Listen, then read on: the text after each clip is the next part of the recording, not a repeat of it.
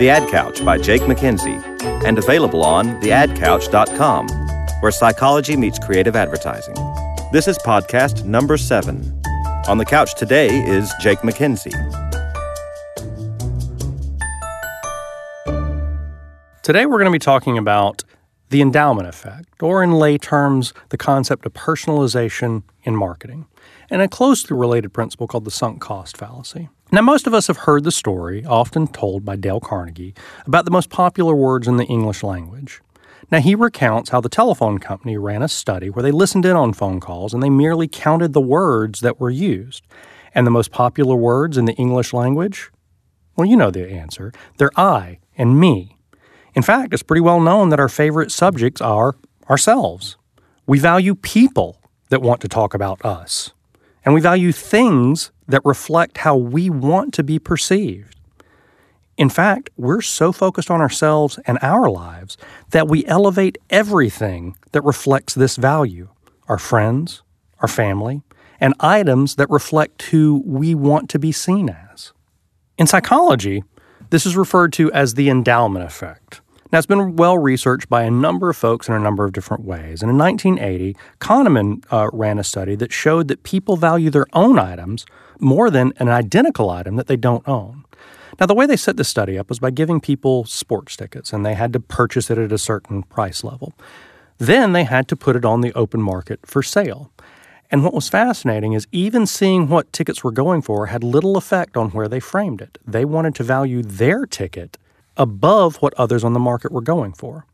Now, the explanation for this phenomenon was pretty evident. It was a great example of the endowment effect. Things that I own or things that are related to me, I put more value on. Now, we see this played out in a couple of different ways.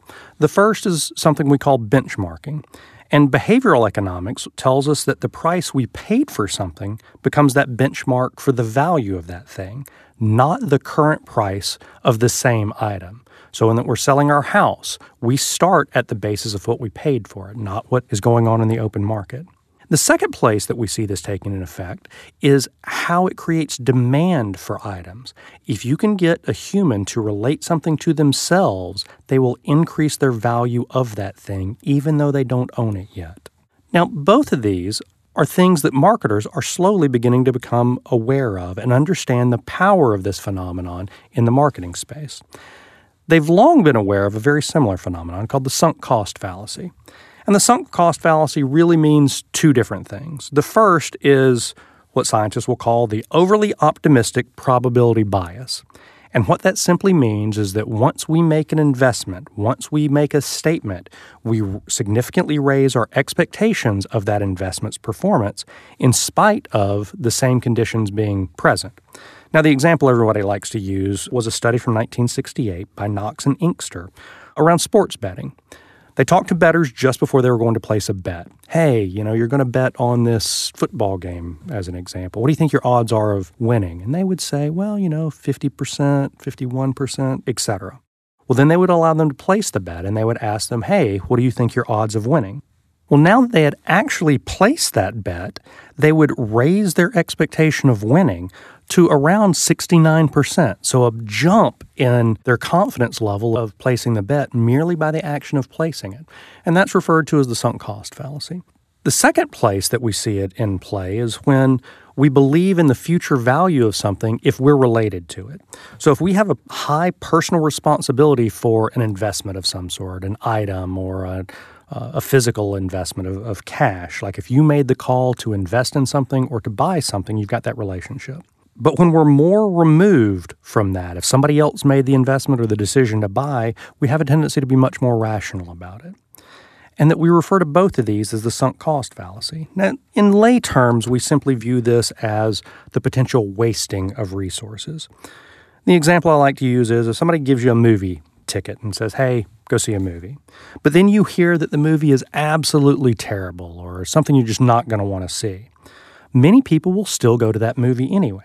And when you ask them later, why did they go, or you evaluate that decision, they will tell you that they felt like, well, they were wasting resources. Well, that's an interesting concept in that they didn't pay for something, but they were still related to it. It was that sunk cost fallacy. I now have something and I'm going to lose the value in it, even though there was very little perceived value.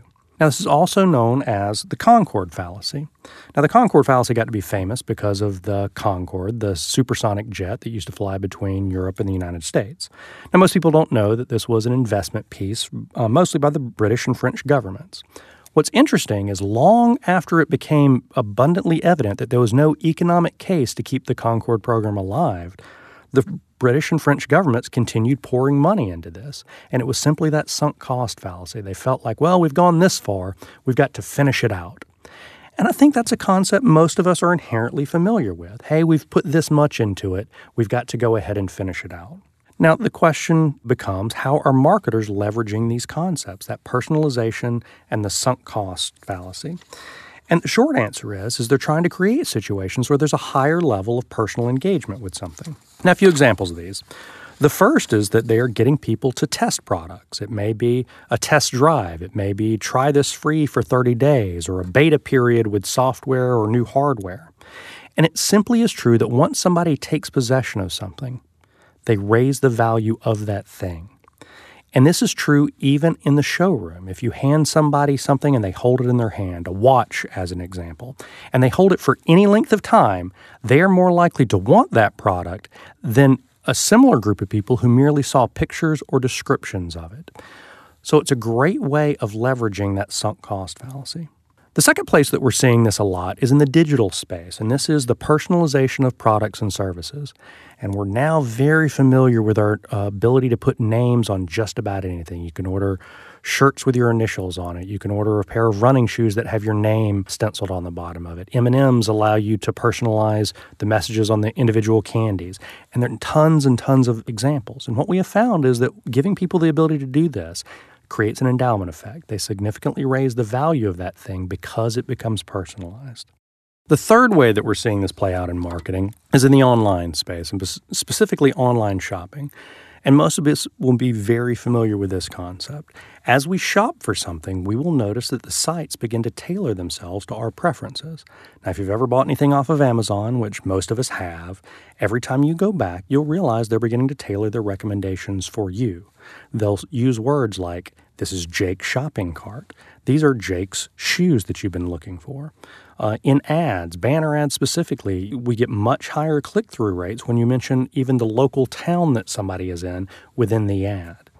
And in remarketing, where you were showing somebody a product that they were shopping for but didn't buy, the more specific you can be, if you show pictures of that specific product somebody was shopping for, if you can use their name, if you can use their town, things that personalize it, it dramatically increases the effectiveness. And we get that concept. We want things to be personalized for us, and so we can expect that to continue in the future as we get very tailored recommendations. Well, the fourth way we're very familiar with, and that is simply ways to initiate trial. And this is why we see, particularly in the early stages of product and service release, you see a lot of rebates and coupons, things to get people to try something. Because once people try something, the endowment effect kicks in. Well, this is something that I do. It changes your self definition, and people want it more.